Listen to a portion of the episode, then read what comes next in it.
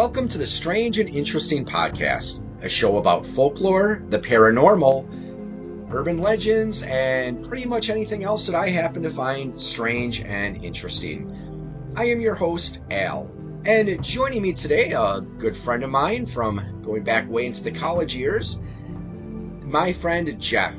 How is it going today, Jeff? Pretty good, not too bad. So the last time Jeff was on the show, he shared his experience working as a volunteer at the German archaeological site. And that actually ended up being one of my most downloaded episodes, maybe even the most downloaded one. I'm not sure. So, Jeff, apparently people like you. Good to hear. Listening to that and interested in that kind of stuff. So, well, hey, what can we say? You're just a strange and interesting guy, right? That's right. Jeff is a native of Chicago, and he is going to help me today discuss the topic of Chicagoland cemeteries. Jeff has a YouTube channel, which we'll talk about later on. And one of the things that I've seen you do on your channel is sometimes you'll go to just interesting places and you'll talk a little bit about it, whether you were there on vacation or just happened to be passing in the area, or maybe you just decided to go someplace. And you've done a couple episodes, I know, on the Bachelor's Grove Cemetery. And I think, didn't you do any other cemetery episodes, or so far is Bachelor's Grove the only one? I believe Bachelor's Grove is the only one so far. I am planning on going to more of them in the future, but so far it's just been Bachelor's Grove. I know in recent years I'm kind of inspired to go to more because now there's quite a few YouTube channels pertaining to cemeteries and Chicago cemeteries. There's one I like in particular called Faces of the Forgotten, where he'll go around to a lot of different local cemeteries and he'll just, tell all these interesting stories. Don't know that he really focuses on ghost lore too much. Maybe I think that's a separate channel that he has. But yeah, there's just some interesting things that have inspired me in recent years. So yeah, definitely want to go to more in the near future. That's for sure. That's cool. And one of my favorite videos that you did, there was one where you talked about, was it called Cave in the Cliff or something? It's the one where pirates used to use that as a base? Right, yeah, that was a Cave in the Rock, the southern tip of Illinois. Okay. And, yeah, that one people have liked quite a bit, and I don't know that too many people have done videos on that. I know when I do these videos, it's always kind of cool to be one of the first to kind of do it, and then, you, for a little while anyways, you kind of have the definitive video on it. Until, someone with a real expensive fancy camera comes along and, maybe they'll do their version of it. But, yeah, there have been a few that I've done where, at the time I did them, I was one of the first. And, yeah, the Cave in the Rock is one of them. I did another one on eccentric martial artist from Chicago, Count Dante. I was one of the first to do that. Now there's quite a few. I mean, now you go look on YouTube. There's quite a few nowadays. So before we start to talk about some of the famous cemeteries in Chicago, what is it about Chicago? The Windy City, as some people call it. The famous author Mark Twain had this to say about Chicago. It is hopeless for the occasional visitor to try to keep up with Chicago. She outgrows his prophecies faster than he can make them. The city now known as Chicago is the ancestral homeland of many indigenous tribes. The name itself is a French rendition of a Native American word, Chicagua, which I probably did not pronounce that correctly, but the word refers to a specific type of wild garlic. The first non-Native American resident of the area that we know of was Jean-Baptiste Point du Sable, a freed slave who settled in the area sometime during the 1700s. He came up from New Orleans, accompanied by his Native American wife, and set up a trading post along the mouth of the Chicago River. The Potawatomi tribe ceded the land to the United States in 1816. It became a town by 1833 and was incorporated as a city in 1837. As the 1800s progressed, it became an industrial center and today is home to many fine museums, including the Museum of Science and Industry, the Field Museum, the Adler Planetarium, and the Shedd Aquarium. It would also eventually become home to the greatest sports team in American history, and that is, of course, the Chicago Bears. But we're not here to talk about the good things that have happened in the Windy City. We're here to talk about final resting places. Chicago has been home to many people over the years. So many people have lived and died there. And today, Jeff is going to help me as we talk about some of the cemeteries in the Chicagoland area and some of the folklore and interesting little tidbits of information behind them. So to start, we're going to discuss not necessarily a cemetery, but there's a very famous ghost that is associated with one of the cemeteries in Chicago. Right, and that ghost would be Resurrection Mary. And probably when you do a video on Chicago ghosts or famous ghosts in cemeteries, probably think that's probably the best place to start is Resurrection Mary, because Resurrection Mary in recent years has become fairly well known. A lot of people are familiar with it to some degree. Now, Resurrection Mary is what's referred to as a hitchhiking ghost. And it's interesting because a lot of cultures have a version of the hitchhiking ghost. And Resurrection Mary is sometimes referred to as the localized version of this like wider story. For example, I'm aware of a Resurrection Mary type story that's very similar from England. And I know there's another one from Australia and another one from the Philippines. So it's kind of worldwide. And even Chicago has another hitchhiking ghost, like a 1920s flapper girl in one of the suburbs is said to be like a hitchhiking ghost. But Resurrection Mary, you know, has become the most famous. And I'll get into the reasons why, but just some background into the story. What had happened was in 1939, an individual by the name of Jerry Pallas claimed to have danced with a woman by the name of Mary at a place called the Willowbrook Ballroom. Before that, it was called the O'Henry Ballroom.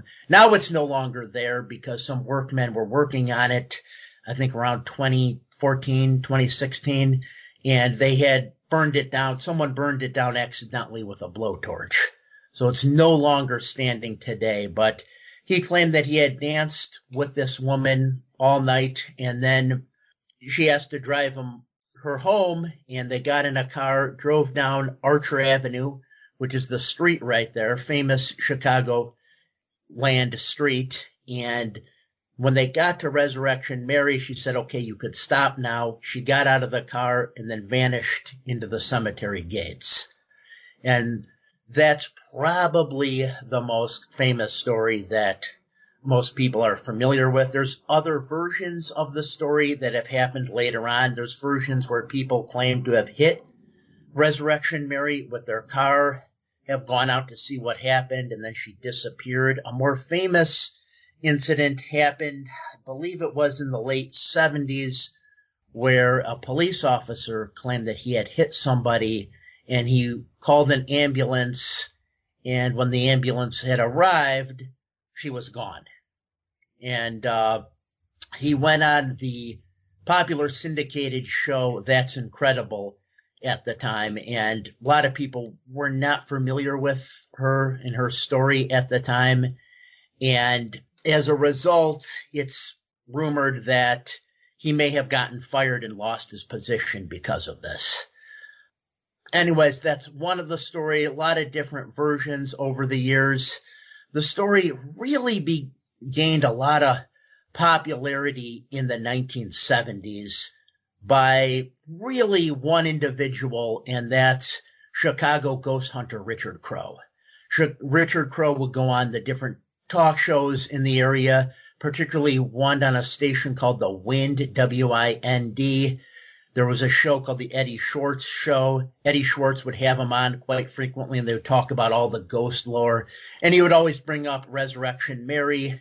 And ultimately, it would be to kind of sell his ghost tour so people could come on his ghost tour. I was fortunate enough myself to have had gone on this ghost tour back in 1994. He passed away in 2012 and is actually buried in Resurrection Cemetery. But yeah, he probably more than anyone else really popularized this story. Yeah, I've heard of the of his tours. My wife actually, I think, went on one back in the day when she used to live down in that area. Yeah, they were fairly popular, and he kind of stumbled upon it by accident. I guess he was in school at the time, and a geography professor gave him a long-term assignment to do this project where he would have a tour and bring people on this tour, and there was a waiting list of 200 people when he did it. So therefore his business was born. You know, people were really interested in this kind of thing. It didn't exist before then. There weren't any ghost tours at that point in time. Yeah, that's something that I've always wanted to do, because I've never actually been on a ghost tour myself. I've been on the occasional historical tour where they would sometimes talk about unusual things that may have happened in the area, but I've never been on an actual ghost tour, so that's something I'll have to do one of these days. Yeah, definitely something cool to do, and different cities have different ghost tours. I've been on some in different other cities as well, but yeah, Chicago certainly has some interesting stories. Now, one thing I want to talk about is the identity or possible identity of Resurrection Mary. You know, now the question kind of looms, you know, who was Resurrection Mary? What's her story? You know, how exactly did she die? And supposedly a caretaker had told an undertaker that he believed it was a woman by the name of Mary Bregovi. And Mary Bregovi had been downtown Chicago in a car that hit the support beam of one of the L trains and had died that way in 1934. And that's kind of the story that people have believed over the years. They've generally accepted that that's the identity. However, Mary's usually described as having long blonde hair and wearing a white gown. And this Mary Bregovi had short brown hair, so didn't quite have the same look. And an interesting thing, in Resurrection Cemetery, there's actually a grave marked Mary Bregovi and said that she died in the 20s. That's actually not her. She's buried in an unmarked grave, possibly near where her parents are buried, but they don't want to really let people know where it is. They're just kind of worried people might vandalize the grave or dig it up, so they don't tell anybody where exactly her grave would be. But yeah, generally it's been accepted that she's this Mary Bregovi.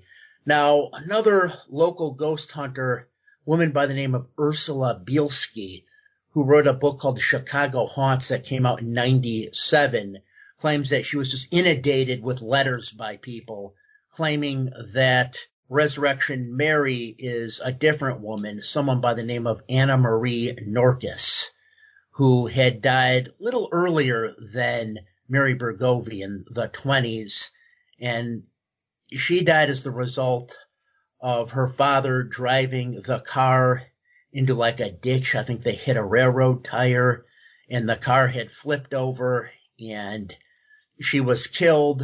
However, she was only 13, and the thing there is Mary's usually described as being a bit older than that. So I'm not sure if that's the candidate or not. So, you know, who knows ultimately what the identity of Mary is. Yeah, it's always possible that just over time, people maybe blended the two stories together. I hadn't heard of the Mary Pagoda, but I have heard of the theory about how there is you know, the young woman, Anna Marie Norkus, who is one of the candidates. And I remember hearing about how she was, you know, young, like 12, 13 years old. But, you know, so maybe that's a possibility. Maybe they just figured, okay, here's this person we know is buried in Resurrection Cemetery, but she's a little too young, but here's this other person who died, so let's take the two legends and smash them together. Yeah, that could be what happened. That very well could be what had happened there. But another interesting thing, you know, to add to this, of course, is this was featured also on Unsolved Mysteries, I think twice. So that's kind of gained the legend even more popularity. I am aware of 3 movies on Resurrection Mary that have come out. I saw one of them. It was pretty bad, you know, not really worth seeing. But, you know, I don't know what the other two are like. I don't remember much of it. It wasn't very memorable. It was a horror film, though.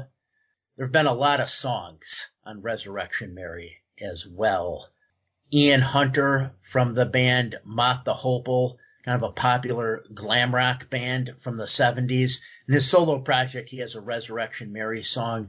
The band Blackmore's Night with Richie Blackmore, they have a song. And there's actually a band from Chicago called Resurrection Mary that had put out an album in 1989, which very kind of like Guns N' Roses sounding. So, yeah, a lot of different songs, movies have been written. So, yeah, the legend's pretty popular, and those, I think, popularize it a little bit more. Yeah, ghost stories, I think, are always a fun place to go for inspiration for movies or songs. I mean, of course, it can be overdone. It can be done poorly, but, you know, I think this is just one of the aspects of folklore that we do see almost everywhere in the world. Everywhere you go, there's going to be some variation of the ghost story. And as you mentioned, the story of someone picking up a vanishing hitchhiker, you know, is certainly not limited to Chicago. It's appeared in other places of the U.S. as well as other countries. Right. Yes, correct. Quite a common story. In addition to Resurrection Mary, probably one of the most famous haunted places in the Chicagoland area is Bachelor's Grove Cemetery, which I have heard is supposed to be one of the most active cemeteries in the United States. And this one, I understand there is an interesting story behind, well, first of all, how it may have gotten its name. So the cemetery is located in Berman Township on the south side of Chicago, and there's a couple of theories I've heard as to how it got its name. One is that the first group of people who settled in the area were single men, and that they were among the first to be buried there. Another story I heard is that the name Bachelor may have actually been a misspelling of another family that lived in the area where, you know, again, it was spelled similar to Bachelor, but most people just spelled it Bachelor instead of what it was supposed to be spelled. Right, correct. And another interesting like side note in that is Robert Ripley had in his comic strip, Ripley's Believe It or Not, as early as I believe it was the 1930s, but he mentioned how there was a cemetery called Bachelor's Grove Cemetery, even though there are women buried there. So that was in one of his comic strips. But yeah, like you said, you know, Bachelor's Grove Cemetery is regarded as, you know, one of the most haunted cemeteries in the United States, maybe the world. And just to get into a little bit of it, my understanding is like the cemetery has been first occupied since the 1820s by like Yankees from New York and Connecticut, Vermont. Those were the first people there.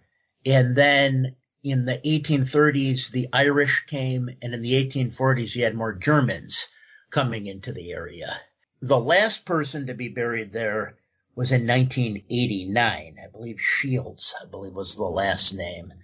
But, yeah, there's all kinds of ghost lore associated with the cemetery. Pretty much most of what you hear about involving ghosts and hauntings has some sort of like presence at Bachelor's Grove. For example, you have a story of the vanishing farmhouse, which is said to be like a Victorian-era farmhouse with like a porch and like a swing hanging from it. As people walk closer to it, it starts like appearing further and further away until it just vanishes. That's been one of the stories associated with it.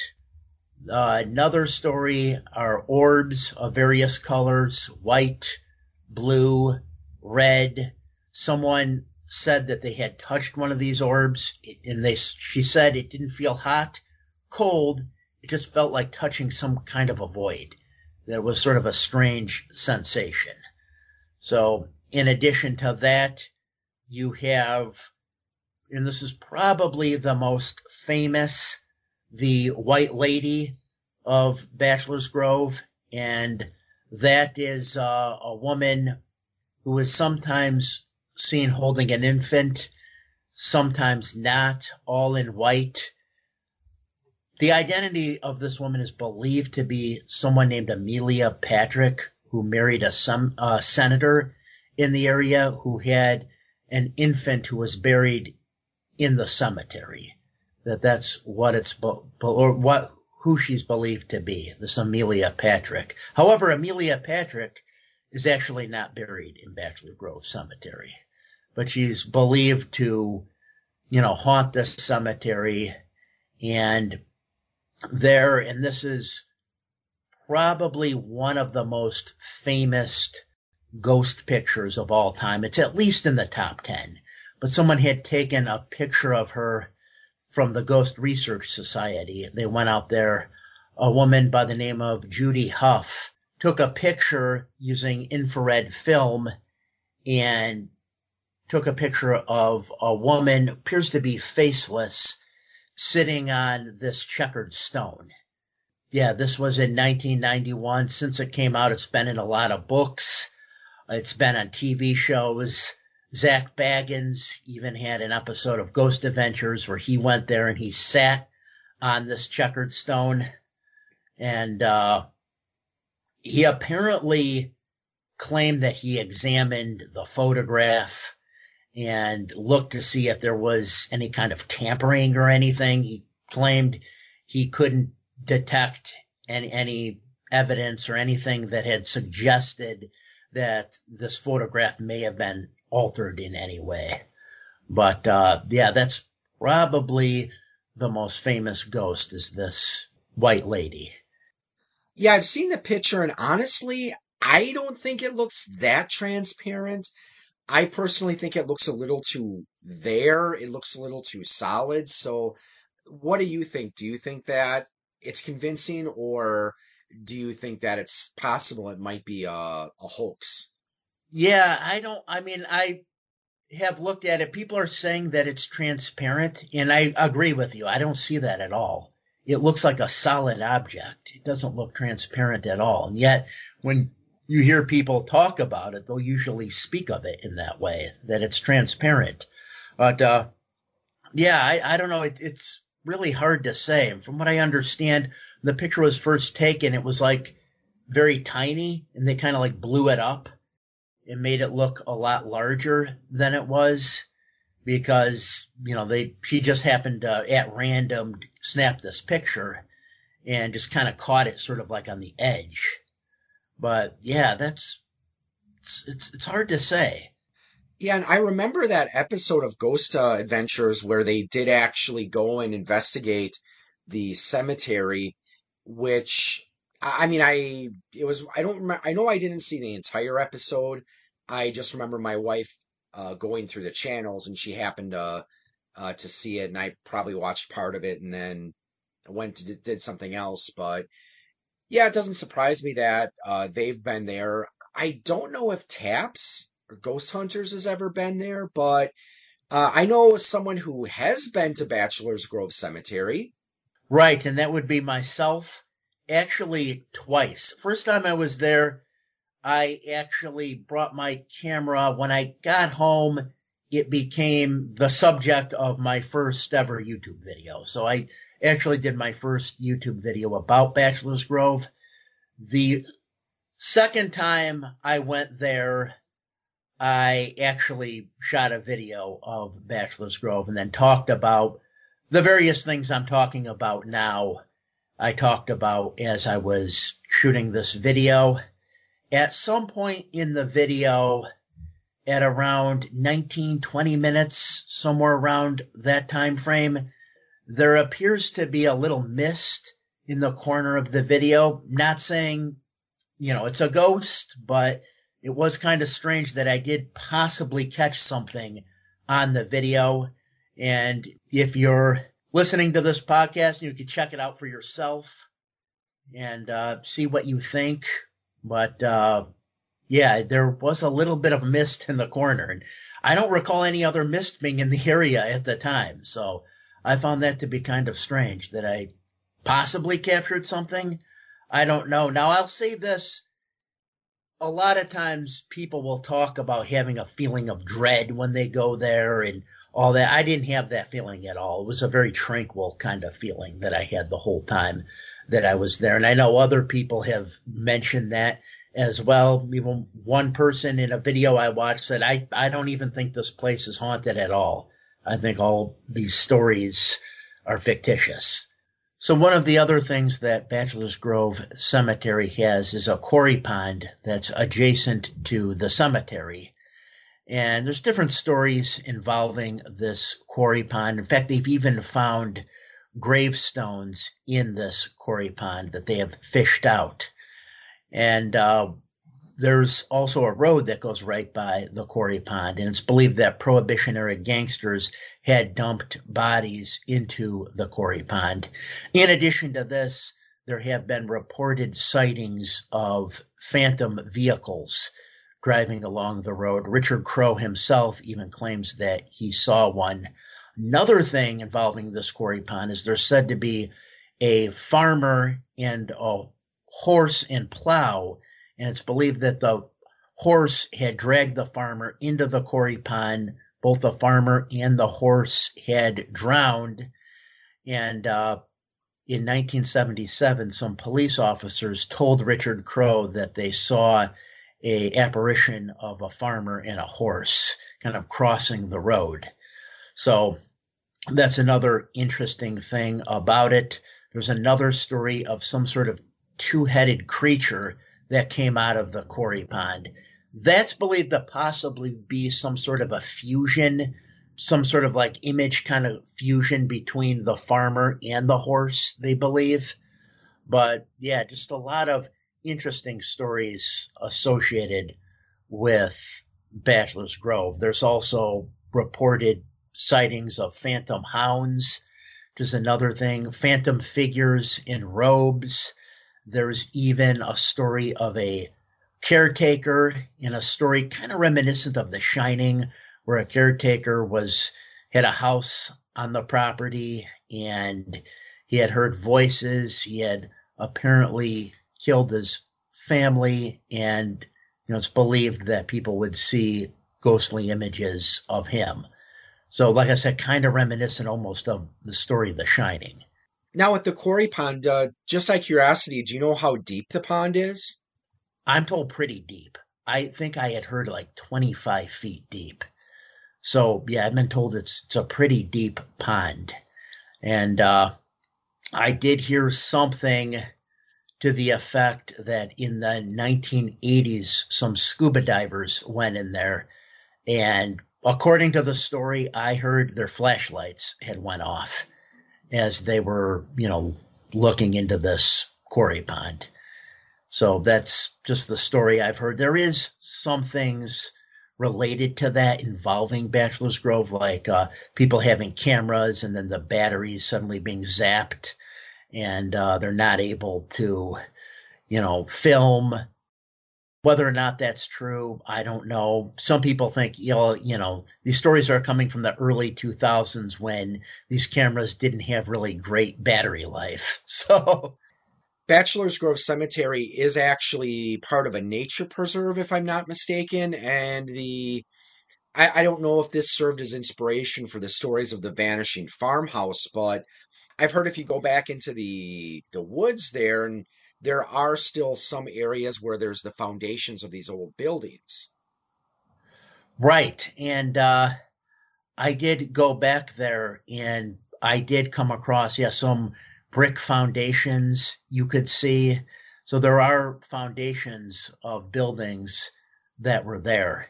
And there's also a lot of evidence, I should mention this, that there's been a lot of vandalism at the cemetery. A lot of people will talk about this. And although we are talking about like ghost lore of cemeteries, you know, different ghost researchers, like one named Dale Kaczmarek, talks about how cemeteries usually don't have a lot of ghosts in them. A lot of times they won't stay there. So there's not a whole lot of ghost sightings in cemeteries. But with Bachelor's Grove, because of all the vandalism and because there was even, you know, reports of, you know, satanic rituals going on starting in the late 60s.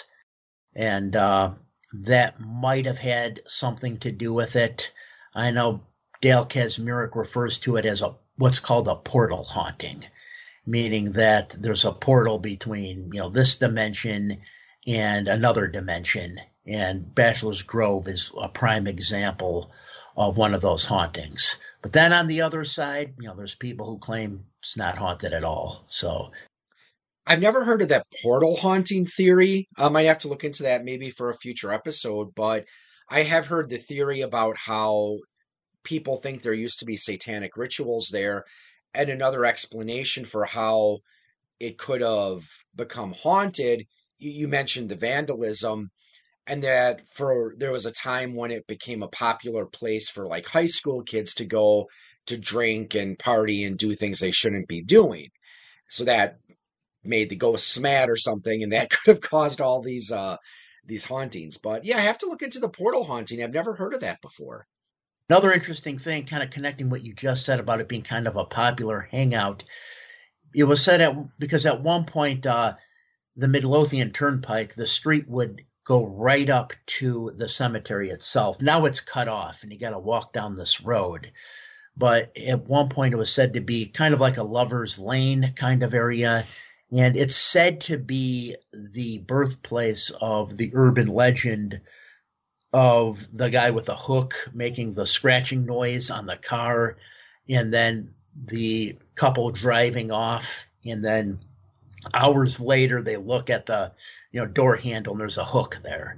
So it's said to be the possible origin of that, although, you know, that's never been proven, but that is one of the urban legends, that probably one of the more famous urban legends there is. I might be thinking of a different story. It might be the Bunny Man, but I've heard that another place where people put the origin of the hook-handed man was down either in one of the Carolinas or in Virginia, more towards the southeast. Okay, yeah, interesting. So we've talked quite a bit about two of the most famous, well-known hauntings and haunted places in Chicago, Resurrection Mary and Bachelor's Grove.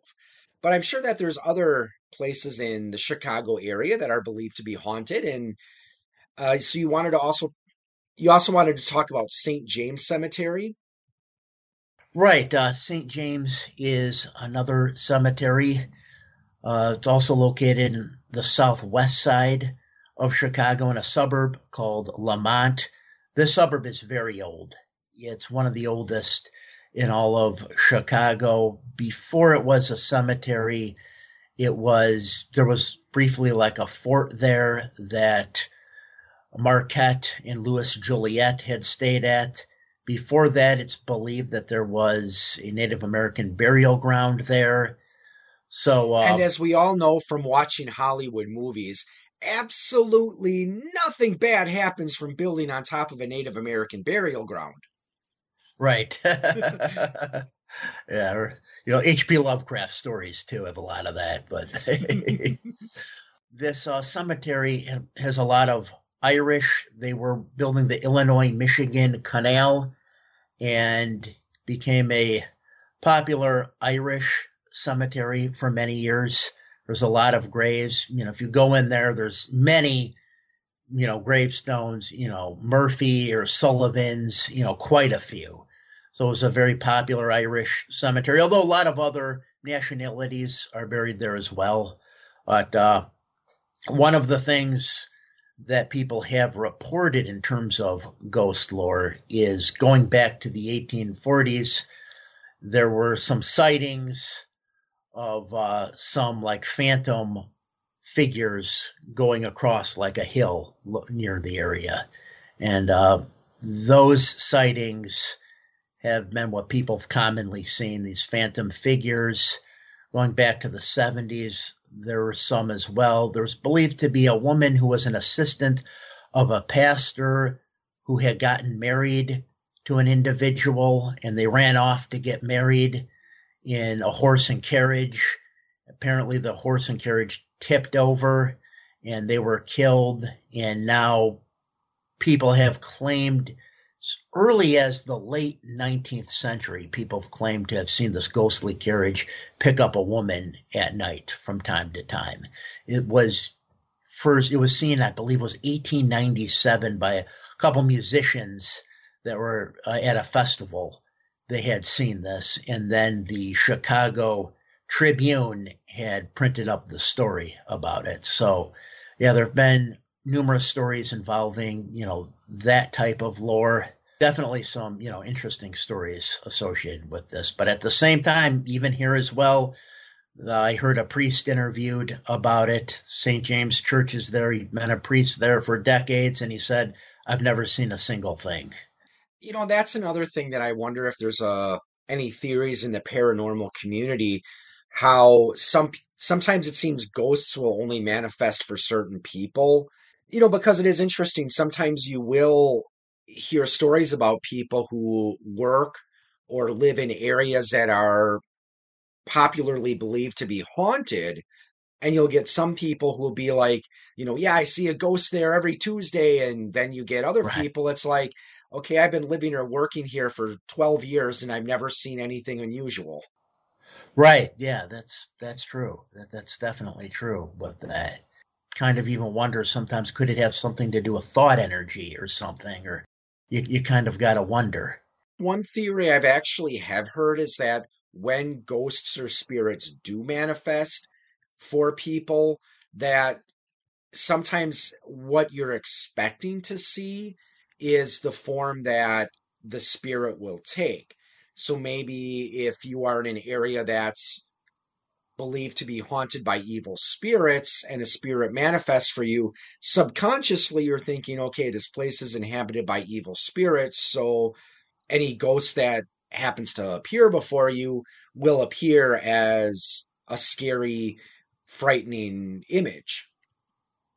Right, yeah, that's true. And I kind of wonder with Bachelor's Grove and whatnot, with the, you know, hooded phantom figures, like that's quite common.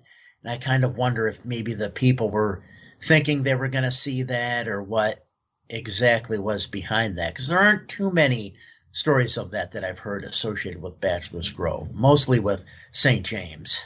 Another cemetery you mentioned when we were planning this episode is Mount Carmel. Right. Mount Carmel, don't really have too much to say about it, but there is one interesting story I do want to talk about. Now, Mount Carmel is located in Hillside, Illinois. It's a cemetery that has a lot of famous gangsters. Chicago gangland gangsters are buried there, and also clergy as well. So you have a lot of gangsters, a lot of clergy. But the story that I want to talk about is a story about the Italian bride, a woman by the name of Julia Buccola, and I'm sorry, Julia Buccola was her name. She had died in childbirth in, I believe it was 1921. She was buried at that time. About 6 years later in 1927, her mom was having all these dreams that were kind of strange. I think her daughter was trying to communicate that she may have been buried alive, something to that effect. And eventually she got them to exhume the burial. And they did. And when they exhumed the burial, her corpse was completely intact. There was no sign of decay at all. It looked like she had been sleeping. And people have mentioned that sometimes it's a sign that someone would become a saint later on. That's one of the things that's said to happen. But even to this day, on the grave, there's a picture of her when they had exhumed the grave. And like I said, still completely intact. As far as actually seeing her ghost, I've only heard of one account, and that was of her walking through like a rainstorm, and the drops were kind of like bouncing off of her. She was like completely dry, according to what the person had said. There's a couple of stories I've heard about some statues that I believe are in the Chicago area. One of them I'm not sure. The other one I know is, I think it's in Graceland. There's the story of the Eternal Silence statue, which looks like a hooded person. The face is still the original color, but the rest of the statue has been weathered away. And the story behind it is that if you look into the eyes of the statue, you'll see how you're going to die. Right. Yes, that's at Graceland Cemetery. That statue was made by an individual by the name of Lorado Taft, who was an American sculptor. As far as I know, in terms of sculpting, a lot of the sculptors at that time had come from Europe. He was one of the first real famous like American sculptors, and he sculpted that in 1909, and for an individual by the name of Dexter Graves, who was one of the original Chicago area settlers. He led 13 families from Ohio into Chicago, and he later operated a hotel. He died in the 1840s. His son had put together like $250,000 to commission Lorado Taft to build this Eternal Silence statue. And he did, but I believe his son had died in 1907. The statue was built in 1909. And I believe a cousin of his had finished it and oversaw the completion of it, making sure that it was there. But yeah, that's pretty famous, and it's believed, it's kind of an interesting side note, if you got like a Ouija board a while back, it came with a box of like an apparition on it, and it's believed that that apparition on the box of the Ouija board was modeled after this particular statue by Lorado Taft. Now, have you ever been to Graceland Cemetery? Yes, yeah. So I've seen this statue. So were you tempted? Was there a little tiny part of you that wanted to climb up and try looking into the eyes? I did. I didn't see my death. I did look into the eyes. I know there was another rumor that the statue could not be photographed, but now that everyone has a camera, of course, that's been proven wrong many times over. But yeah, I know there was that as well. So wait, Jeff, but, yeah, if you looked in the statue's eyes and you didn't see your death, does that mean maybe you're immortal? Possibly, right. Yeah, I did. But yeah, Lorado Taft also has another one there, and it's a 10-foot-tall granite statue of a crusader that marks the grave of the founder of the Chicago Daily News. It's this like big crusader statue. And yeah, that's kind of interesting as well. Different material, though, granite that he used. But yeah, he was pretty famous. He has another one near the University of Chicago. There's a Lorado Taft sculpture, and it's called the Fountain of Time, and it's a whole statue of a bunch of figures, starting out with kids, and then it has them getting older, different occupations, soldiers and artists and stuff, and then there's people that are elderly, and it's meant to like symbolize the passage of, you know, life. And there's a figure looking over at this, and it's very similar to the one at Graceland. And apparently Lorado Taft said it was Father Time. So that might be what this statue is in Graceland, that it could be Father Time. A lot of people think it's, you know, possibly the Grim Reaper, but yeah, that's never really been made clear exactly what it is. Another story I've heard about of a famous Chicago cemetery statue is one of a young girl. And the statue is kept in a plexiglass enclosure. And the legend is that during thunderstorms or bad weather, the statue will sometimes disappear. Have you heard stories about this statue or anything about it? Yes, I've heard that it's the grave marker for an individual by the name of Inez Clark, who was born in 1873 and had died in 1880. Apparently, she was at a picnic with her parents and had been struck by lightning and was said to have been buried in the cemetery. However, there's no record of anyone with that name ever having had lived in Chicago at that time. So that's kind of strange, you know, side note of that. But another interesting thing I did want to add about the Chicago cemeteries is that there was a time in the 19th century where these cemeteries were places where people would go often for like picnics and whatnot. So they weren't places that, you know, people would sometimes go to. It was quite common for people to go there quite often.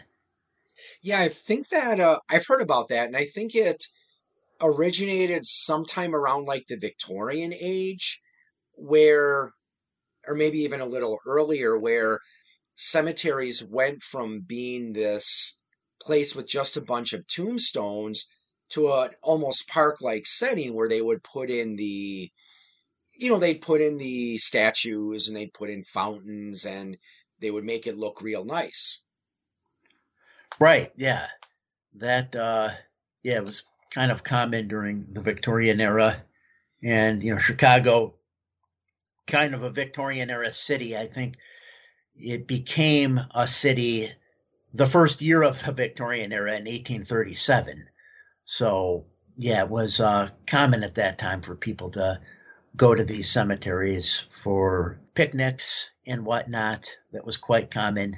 But another thing to add on Graceland that I do want to mention, because I have been there, I have walked around it. There are some interesting things to see there. It was Chicago's cemetery of the wealthy.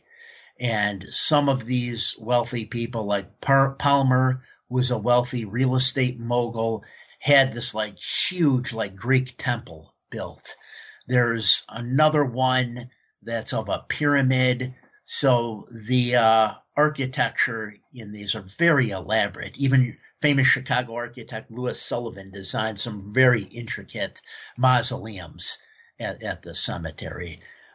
Architects are buried here, like Daniel Burnham.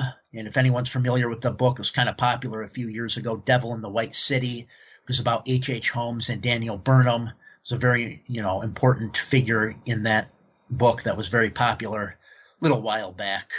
But, yeah, he's buried there. There's some heavyweight boxing champions that are buried at the cemetery. An individual by the name of Jack Johnson is buried there. He was the first black heavyweight champion in 1908. And he's buried there. Interesting thing about him is he was called the Galveston Giant, and he was 6'1", 212 pounds, which, you know, that's big, but I wouldn't call that a giant.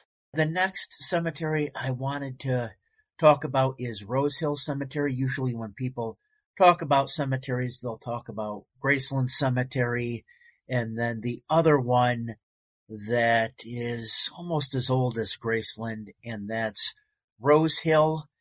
And Rosehill has probably, I'd say, a little more ghost lore associated with it than Graceland does. Like I said before, ghosts don't often hang around cemeteries too often. You don't hear too much, but there are some things involving Rosehill Cemetery. The story that I'm aware of happened back in 1995, and it was when a caretaker had noticed, kind of by the corner of the cemetery, an apparition floating above one of the graves. It was kind of moving around.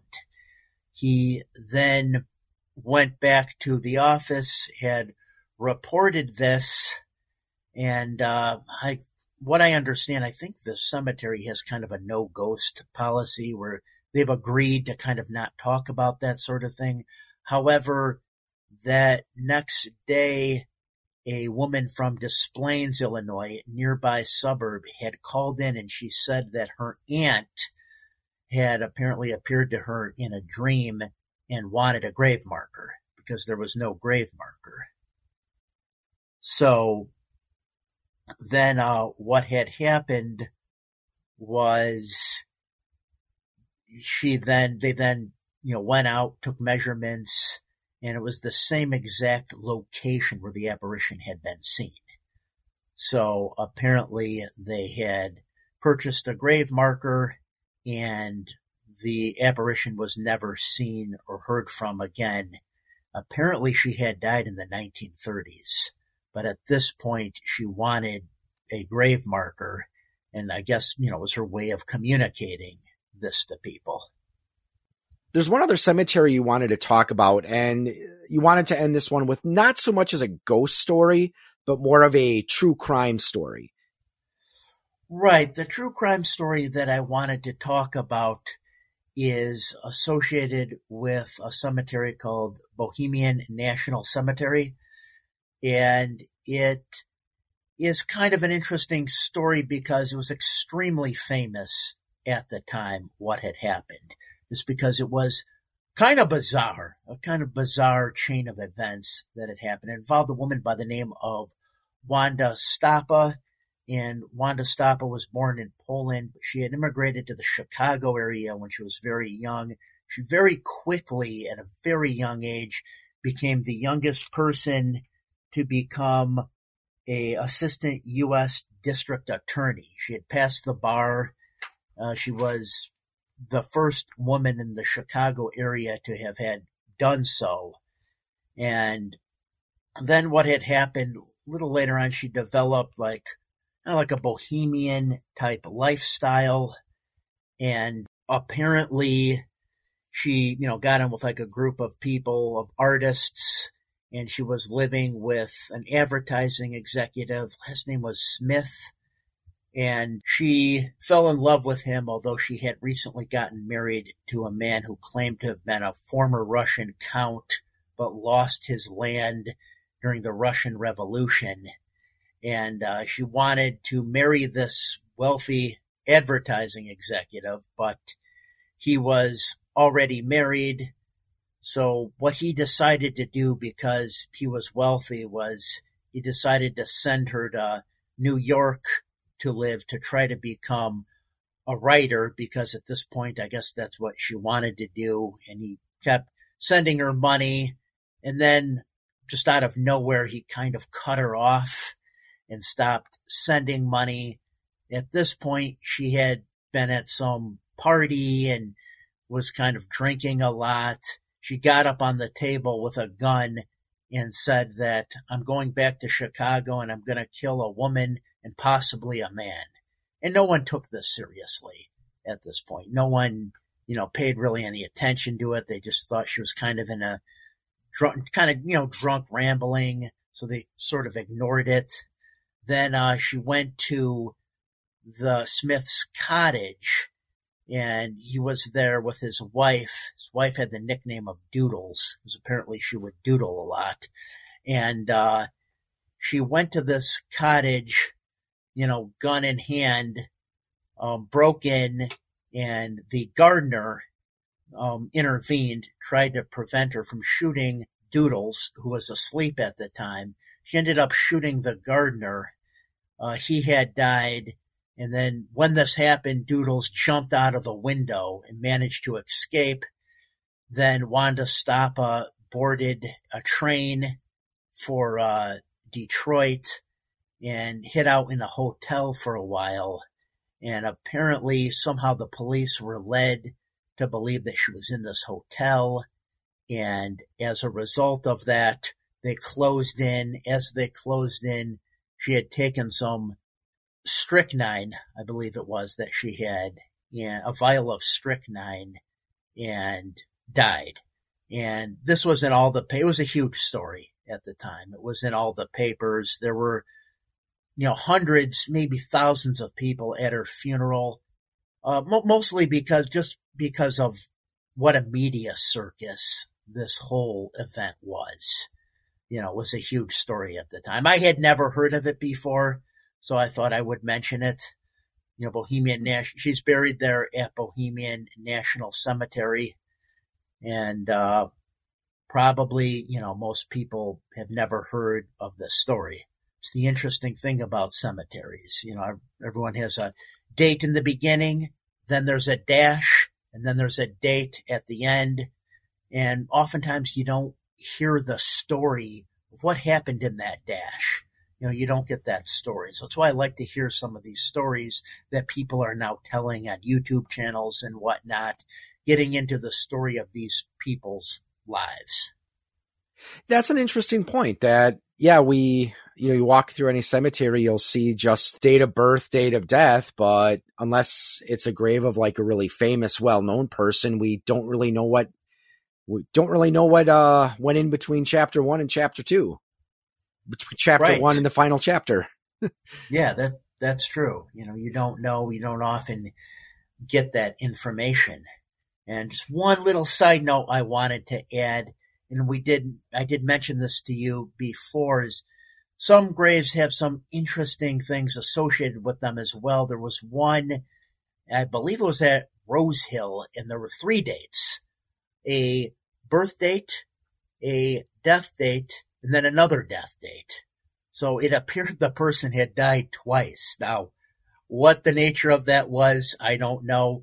I think there were some historians or some people with some knowledge about this claim that it was the woman's married date when she had gotten married, and that's why there were 3 dates. But yeah, it was strange to see 3 dates on one grave. So you find interesting little things like that at these Chicago cemeteries, all kinds of stuff, different Masonic symbols on these graves from different secret societies that people were a part of in the 19th century. So some interesting stuff for sure. Well, I'd like to thank you for joining me today, Jeff. And before we sign off, where can people go if they want to see some of your YouTube videos, like where you went to Bachelor's Grove or, you know, just somewhere else that was strange or interesting? Yes, they could go to Corm1000, C-O-R-M 1000 on YouTube. My Bachelor's Grove video is up there. It's a few years old. I believe it was either 2017 or 2018 that I had gone there.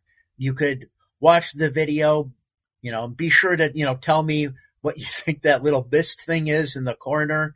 Not sure what it is myself. Not, like I said, not saying it's a ghost, but it's an interesting thing to check out. I'd like to thank everyone for joining us today. And until next time, stay strange and stay interesting.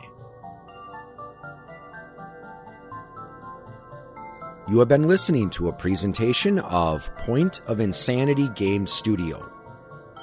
Visit us on the web at poigamestudio.com. Follow us on Twitter at poigamestudio. Look us up on Facebook and email us at poigamestudio@gmail.com.